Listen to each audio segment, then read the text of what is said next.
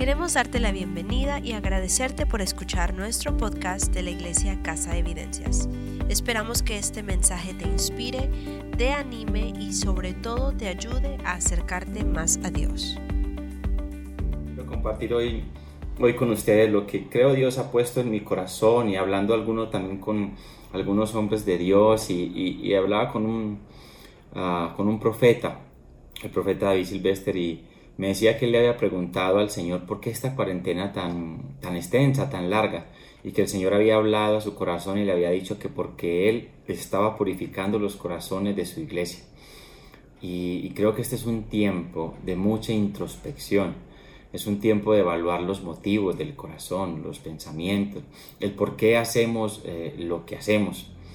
Eh, y creo que todo eso tiene que ver con lo que Dios quiere hacer en medio de esta pandemia y cuando esto pase, creo que viene una, gran cosecha para la iglesia y que debemos tener el corazón maduro para poder disipular la gente que viene y seguir extendiendo el reino de Dios. Y, no dudo, no dudo de que ustedes tienen un gran llamado allá, no solamente en New Jersey, sino hacia Nueva York y hacia otros lugares, porque también lo, he hablado con el, con el pastorales y eso está en su, en su corazón. Jesús dijo, en el pasaje donde habla con la samaritana. Ustedes dicen faltan cuatro meses para la cosecha, pero yo les digo, levanten sus ojos y miren que la cosecha está lista. Y no sé, siento que, siento esto, no estoy diciendo el Señor dice, pero siento que cuando abran el, el, nuevo lugar, Dios va, va a sorprenderles. Y oro para que sea así, en el nombre de Jesús.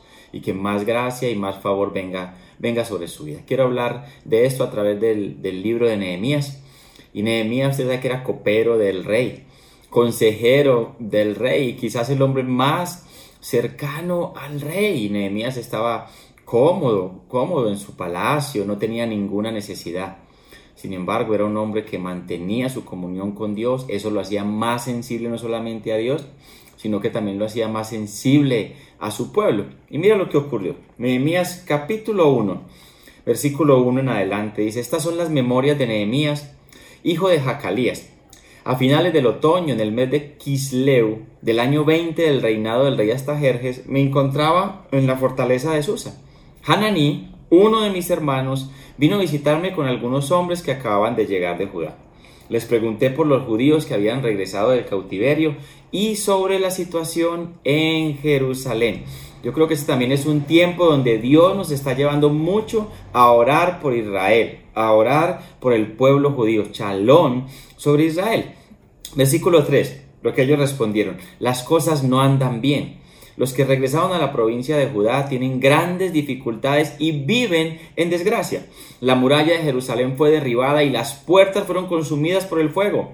Cuando oí esto, me senté a llorar. De hecho, durante varios días estuve en duelo, ayuné y oré al Dios del cielo. Mira, Nehemías no hizo una pregunta protocolaria. No hizo una pregunta como, como de cordialidad, como a veces hacen una conversación. ¡Hey, qué más! ¿Y cómo estás? pero realmente no quiere como saber cómo está, sino que es algo de, protocolo, algo que uno hace muchas veces como por mecánica, qué sé yo. Nehemías preguntó de corazón, ¿cómo está? Y cuando le dijeron cómo estaba el pueblo, dice que Nehemías lloró, porque tenía una compasión profunda por el pueblo. Y sabes que esta es una marca de los hombres y las mujeres de Dios, la compasión.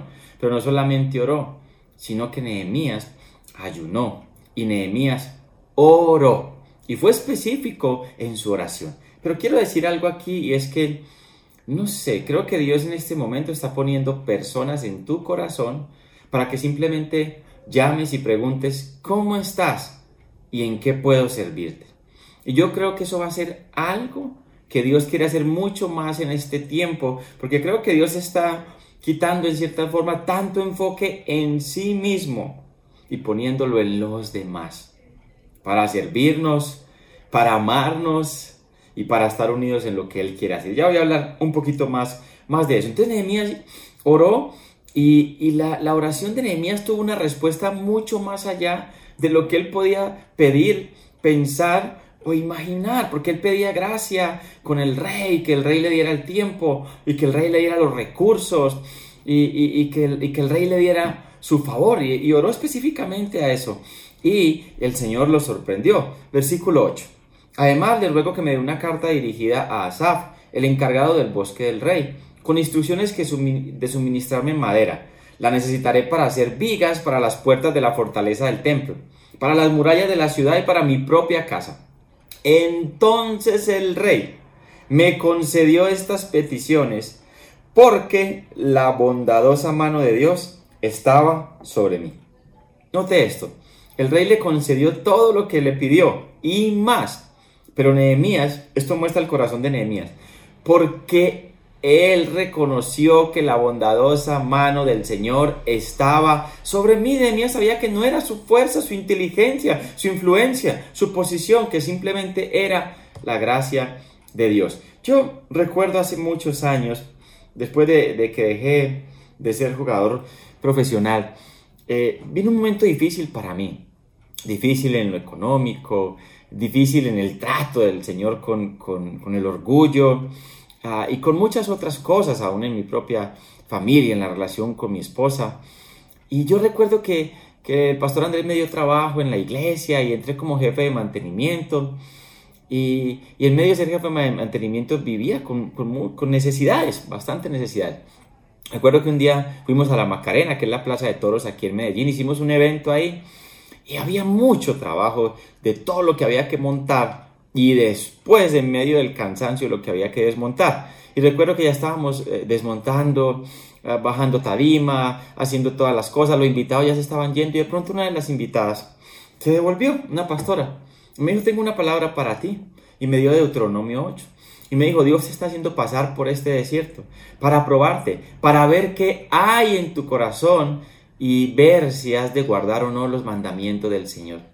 Pero en medio de todo esto, Dios te ha sustentado con maná y Dios va a llevarte a otros niveles. Pero cuando eso ocurra, cuídate de no decir que esto fue en tu fuerza, que esto fue a tu manera, que esto fue por, tu, por tus dones, no, sino porque la gracia del Señor está sobre tu vida. Y cuando leía este pasaje de Nehemías, recordé esa palabra y esto me lleva siempre como a tener una actitud humilde y dependiente del Señor, porque la bondadosa mano de Dios estaba sobre él, porque la bondadosa mano de Dios está sobre mí, porque la bondadosa mano de Dios está sobre ti. Si tienes una persona a tu lado, dile, la bondadosa mano de Dios está sobre tu vida pastorales, familia pastoral, la, la bondadosa mano de Dios está sobre sus vidas en el nombre de Jesús. Entonces Nehemías emprendió su viaje, pidió los permisos para la cuarentena, se puso su tapabocas, le puso el tapabocas al, al, burro en que iba y salió en un viaje de 1500 kilómetros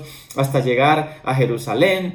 Creo que descansó como tres días y después de descansar, ¿sabes qué fue lo primero que hizo? Inspeccionó las ruinas de la ciudad. Versículo 13 y 14, pero ya estamos en el capítulo 2. Dice, salí por la puerta del valle cuando ya había oscurecido y pasé por el pozo del chacal hacia la puerta del estiércol para inspeccionar las murallas caídas y las puertas quemadas. Versículo 14, luego fui a la puerta de la fuente al estanque del rey, pero mi burro no pudo pasar, escuche bien, por los escombros. que vio Nehemías? Murallas caídas, puertas quemadas, pero también escombros.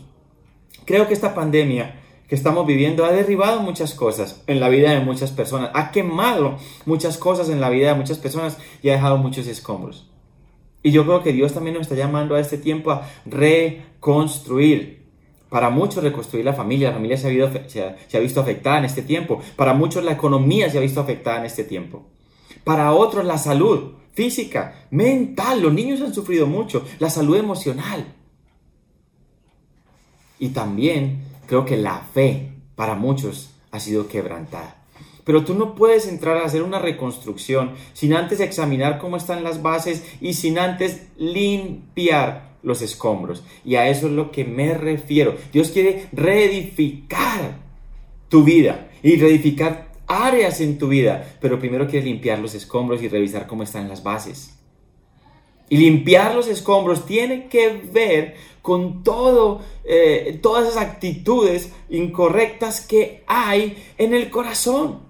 Entonces es, lo primero que, que, hay que hacer. Y quiero que te empieces a preguntar qué actitudes incorrectas hay en tu corazón. Y déjame decirte que muchas de esas cosas las conocemos, pero muchas otras no las conocemos. Y tenemos que pedirle al Espíritu Santo que nos las revele, que nos las muestre, que nos hable, que haga una introspección en nuestra vida. Al final voy a ser un poco más intencional al hablar de esto. Lo segundo que Nehemías hizo fue que convocó a la unidad, versículo 16 al 18.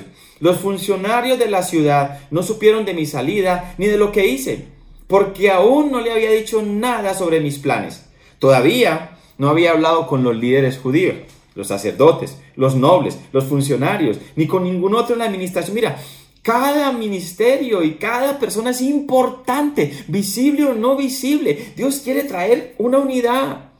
El ministerio de adultos, con los jóvenes, con los niños. Y cada generación tiene que estar abriendo paso a la generación que viene. Y se necesita la sabiduría, la fuerza, la inocencia, la visión. Cada persona es importante en la extensión del reino de Dios. Y es un tiempo donde Dios está convocando a la unidad a la unidad en su iglesia. Y empieza por la unidad en las familias de la iglesia, en los equipos de la iglesia. No podemos darnos el lujo en este tiempo de tener discordia, divisiones entre nosotros. No. Es un llamado a la unidad. Versículo 17, pero ahora les dije, ustedes saben muy bien las dificultades en que estamos. Jerusalén yace en ruinas y sus puertas fueron destruidas por el fuego. Reconstruyamos, está hablando juntos, la muralla de Jerusalén y pongamos fin a esta desgracia. Los convocó a todos. Y para que todos tuvieran un compromiso, versículo 18. Después le conté cómo la bondadosa mano de Dios estaba sobre mí. Mira, cuando el pueblo se dio que la mano de Dios, cuando el pueblo vio que la mano de Dios estaba sobre Nehemías, ¿qué dijeron ellos? Dios está sobre mí y acerca, les conté que la mano de Dios estaba sobre mí y acerca de mi conversación con el rey. De inmediato contestaron, sí, reconstruyamos la muralla. Y así comenzaron la buena obra. La mano de Dios está sobre ustedes, la mano de Dios está sobre esta familia pastoral. Hay un llamado hermoso sobre sus vidas y Dios va a, va a respaldarles. Yo acabo de recibir una iglesia que ya tiene 26 años, 26 años. Y Dios mío, inicia toda esta pandemia. Al principio yo decía, Dios, Dios, ¿qué voy a hacer? Y donde, y donde yo no sea capaz de llevar esta obra que, que 25 años le ha tomado al pastor Andrés y a la pastora Katy establecerla por la mano de Dios pero simplemente el Señor me dijo que confiara, que Él me había puesto, que así como la presencia de Dios estuvo y ha estado con los pastores y seguirá estando con los pastores Andrés y Katy, estará con nosotros. Me recordó la, palabra de mi presencia, irá contigo y te daré descanso. Y yo estoy hablando de unidad en la iglesia. Necesitamos esa unidad, necesitamos dejar las ofensas a un lado, las frustraciones, las desilusiones, eh, como la competitividad, el egoísmo y crecer en unidad. Nehemías convocó a la unidad porque él sabía que no podía llevar a cabo solo lo que Dios le había dado a hacer. Y nosotros no podemos llevar a cabo la obra que Dios nos ha dado a hacer solos. Los necesitamos. Cada uno de ustedes es importante. El visible, el no visible. El que predica, el que ora, el que recibe las personas, el que sirve, el que hace las llamadas. Cada persona es importante. Necesitamos unidad. Y lo tercero que Nehemías hizo fue que siguió adelante a pesar de la oposición. Versículo 19 y 20. Sin embargo, cuando Zambalat, Tobías y Gesén el árabe se enteraron de nuestro plan, se burlaron con desprecio. ¿Qué están haciendo? Preguntaron. ¿Se rebelan contra el rey? Yo contesté, el Dios del cielo nos ayudará a tener éxito. Nosotros, sus siervos, comenzaremos a reconstruir esta muralla, pero ustedes no tienen ninguna parte ni derecho legal o reclamo histórico sobre Jerusalén. Siento que ustedes están empezando a construir algo nuevo y Dios está poniendo su mano de bendición sobre ese algo nuevo que están empezando. Mira, sería ingenuo pensar que cuando uno quiere hacer algo para Dios y construir cosas grandes para Dios o reconstruir cosas grandes para Dios, no va a tener oposición. Nehemías la tuvo al principio, en la mitad y al final, y oposición de adentro y de afuera, de las dos partes, pero nada detuvo a Nehemías de hacer lo que Dios le había dado a hacer, porque cuando tú tienes una palabra de Dios, porque cuando tú sabes, sabes que sabes que estás caminando en la voluntad de Dios, nada te detiene. Persistes hasta ver lo que Dios te ha dado a hacer. Josué tomó el llamado de Moisés y Dios le prometió que estaría con él. Y después de cruzar el Jordán, tienen un, tienen un reto que jamás habían tenido. Tienen a Jericó. Sus murallas son impenetrables. Josué es un general de cinco soles, pero está mirando la muralla y dice, Dios mío, ¿cómo vamos a penetrar esto? No hay forma. Y el Señor se le aparece y le da una estrategia totalmente ilógica. Dale, dale una vuelta por día por seis días. Y el séptimo día dale siete vueltas y griten fuerte y las murallas van a caer. Pero por ilógico que fuera, era la voz de Dios. Y Josué lo sabía. E hizo exactamente lo que Dios le dijo. Y no se rindió. Quizás cuando iban la vuelta 10, 11, la gente del enemigo mirando desde la muralla, ¿qué son estos bobos? ¿Qué está haciendo? ¿Qué estupidez? Pero no, ¿qué hubiese pasado si se rinden a la vuelta 12?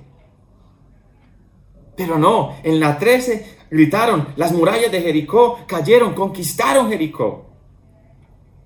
¿Qué hubiese pasado si Naamán, después de una orden como meterse al río Jordán, siete veces, que, era ilógico para él, pero menos mal tenía buenos siervos que le dijeron, por favor, si Dios le pide eso, haga. Pero es que es tan sencillo el Jordán, es pan pantanoso. Eh, claro, él tenía temor porque tenía lepra. Y tenía, no podía meterse con la armadura al río porque se ahogaba. Y si se la quitaba, siendo también un general que iba a decirle a otra gente, mira, ese hombre no es sino armadura, está podrido por dentro. Tenía que mostrar todo eso. Y encima de eso tenía que remojar su piel, que se estaba pudiendo y se podía caer. Y él se mete y la primera y la segunda. ¿Qué pasa si a la quinta se rinde? Si empieza a escuchar las voces que dicen, ah, qué estupidez, qué tonte. Y a la sexta. Pero a la séptima dice que su piel era como la de un niño. Persiste en lo que Dios te ha dado y no abandones la carrera. Puede ser que estés, que estés a punto de ver la victoria, es un momento de caminar con más fuerza. Con más fuerza. Sin rendir. Sé que hay momentos que no son fáciles.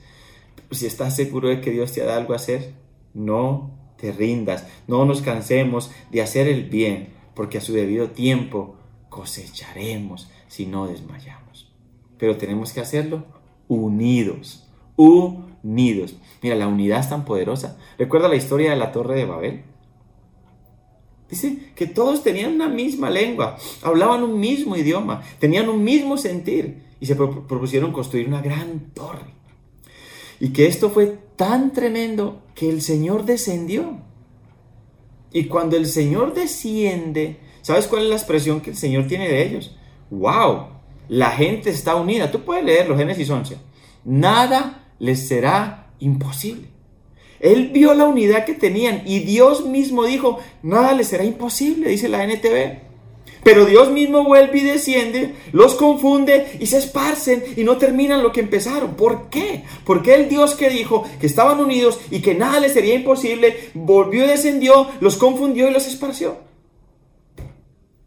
Hay dos razones por las que Dios lo hizo. La primera razón es porque no estaban siguiendo la voluntad de Dios. Si tú lees todo el contexto te das cuenta de que Dios les había dicho que tenían que esparcirse y llenar toda la tierra. ¿Y qué querían ellos? Asentarse.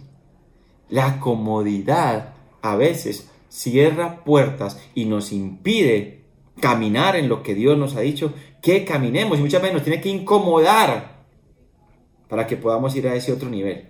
¿Recuerdas? El Señor le dice en Hechos a los discípulos, no se vayan de Jerusalén hasta que Solo hasta que el Espíritu Santo descienda. El Espíritu Santo descendió, 3.000 convertidos en la primera predicación. Todo comenzó a fluir en Jerusalén y se quedaron ahí. Y sucedió lo de Esteban, el mártir, y, es, y el mártir, y eso Dios lo usó para esparcirlos por toda la tierra. Dios no quiere que hagas monumentos. Dios quiere que seas un movimiento y que la iglesia sea no un monumento, sino un movimiento para que extienda el reino de Dios y cumpla la misión de Dios. Y lo segundo lo segundo, por lo que Dios descendió, los confundió y los dispersó, es porque los motivos del corazón no eran correctos. Y estas dos cosas, la primera que acabo de hablar y esta que estoy hablando, están en el versículo 4 de Génesis 11. Mira, entonces dijeron, esto es ellos, cuando iban a construir la torre. Vamos, construyamos una gran ciudad para nosotros con una torre que llegue hasta el cielo. Eso nos hará famosos, mira el motivo, y evitará que nos dispersemos por todo el mundo. ¿Es mala la fama? No. Pero sin Dios y sin estar en la voluntad de Dios es muy peligrosa. Los motivos del corazón eran, incorrectos y querían evitar la voluntad de Dios. Y cada que hay motivos en nuestro corazón incorrectos, nos llevan a desobedecer al Señor. Por eso es tan importante monitorear, no solamente examinar en este tiempo, sino seguir monitoreando los impulsos, los deseos del corazón y pedirle al Espíritu Santo, como le decía David, examíname, oh Dios, y ve si hay en mí camino de perversidad. Ni siquiera dice perversidad, camino. Aún, Señor, si hay cosas que me están conduciendo al mal y al pecado, Señor, muéstramelas, sácalas a la luz, porque no quiero nada en mi corazón, en mi vida, que impida tu fluir.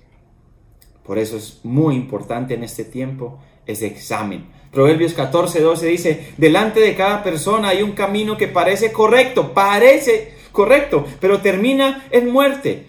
Y mira, algo que Dios me ha ministrado para estas actitudes que ni siquiera sé que están en mi corazón es Lucas 22. Tú lo puedes leer todo en casa, allá donde estás.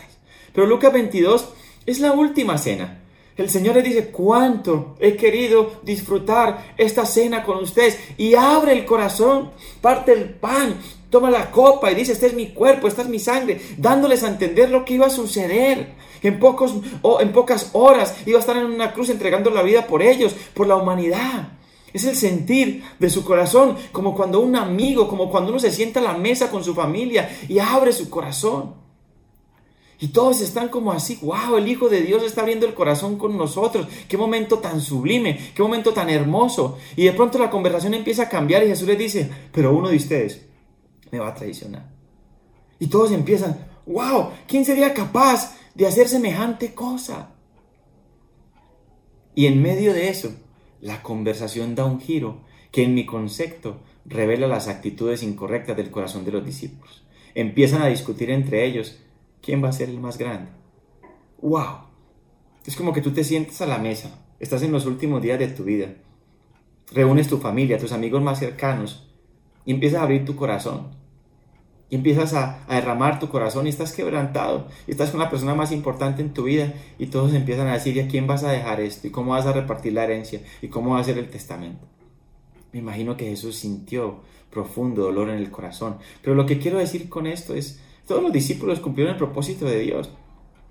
Pero lo que quiero decir es que hay actitudes en el corazón que tú y yo no conocemos y que muchas veces en medio de circunstancias de presión o de dolor o cuando menos lo esperamos, no cuando menos lo esperamos, salen a la luz. Necesitamos al Espíritu Santo. Necesitamos que Él purifique los motivos del corazón. Que nos limpie y que forme cada vez más la imagen de Cristo en nosotros. Tres preguntas claves con las que termino para quitar esos escombros, para, para esa pureza, para esa limpieza en el corazón. Y la primera es, ¿Estás dispuesto a ponerte a la luz? Esto puede ser doloroso.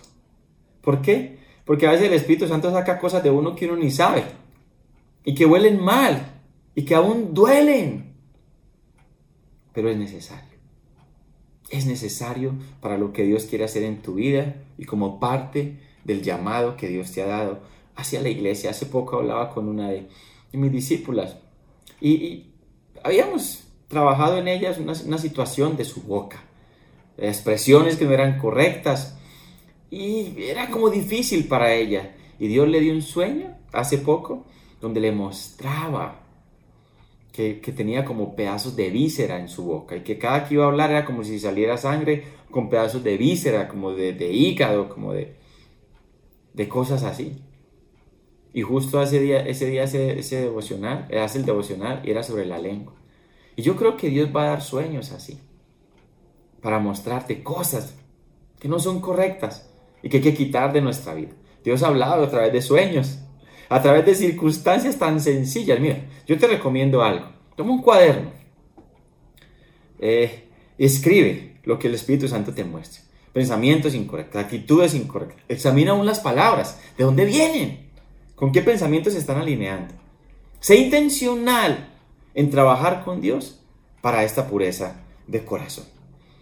Eh, lo segundo, la segunda pregunta es, ¿estás dispuesto a enfocarte en ti?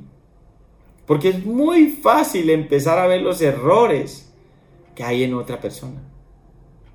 Y porque es muy fácil también empezar a excusar mis errores por los errores de la otra persona. Sabiendo que muchas veces, quizás la mayoría, las excusas y las justificaciones también son parte de una mala actitud. O también son malas actitudes.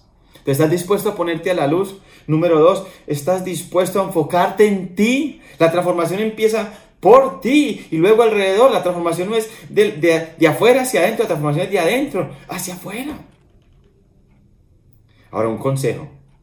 Si quieres ayuda, aparte de que el Espíritu Santo esté trabajando en ti, pregúntale a tu esposa, pregúntale a tu esposo y créeme que es un riesgo porque van a sacarte una lista de las malas actitudes. Pero esto es para bien. Tenemos que hacerlo con un corazón de honra, y con un corazón que quiere aprender y que quiere mejorar para no perderse nada de lo que Dios quiere hacer en nuestra vida. Y tercero, estás dispuesto a hacer lo que sea necesario para corregir. Lo que sea, mira, necesario. Cambiar no es fácil, no es un deporte placentero.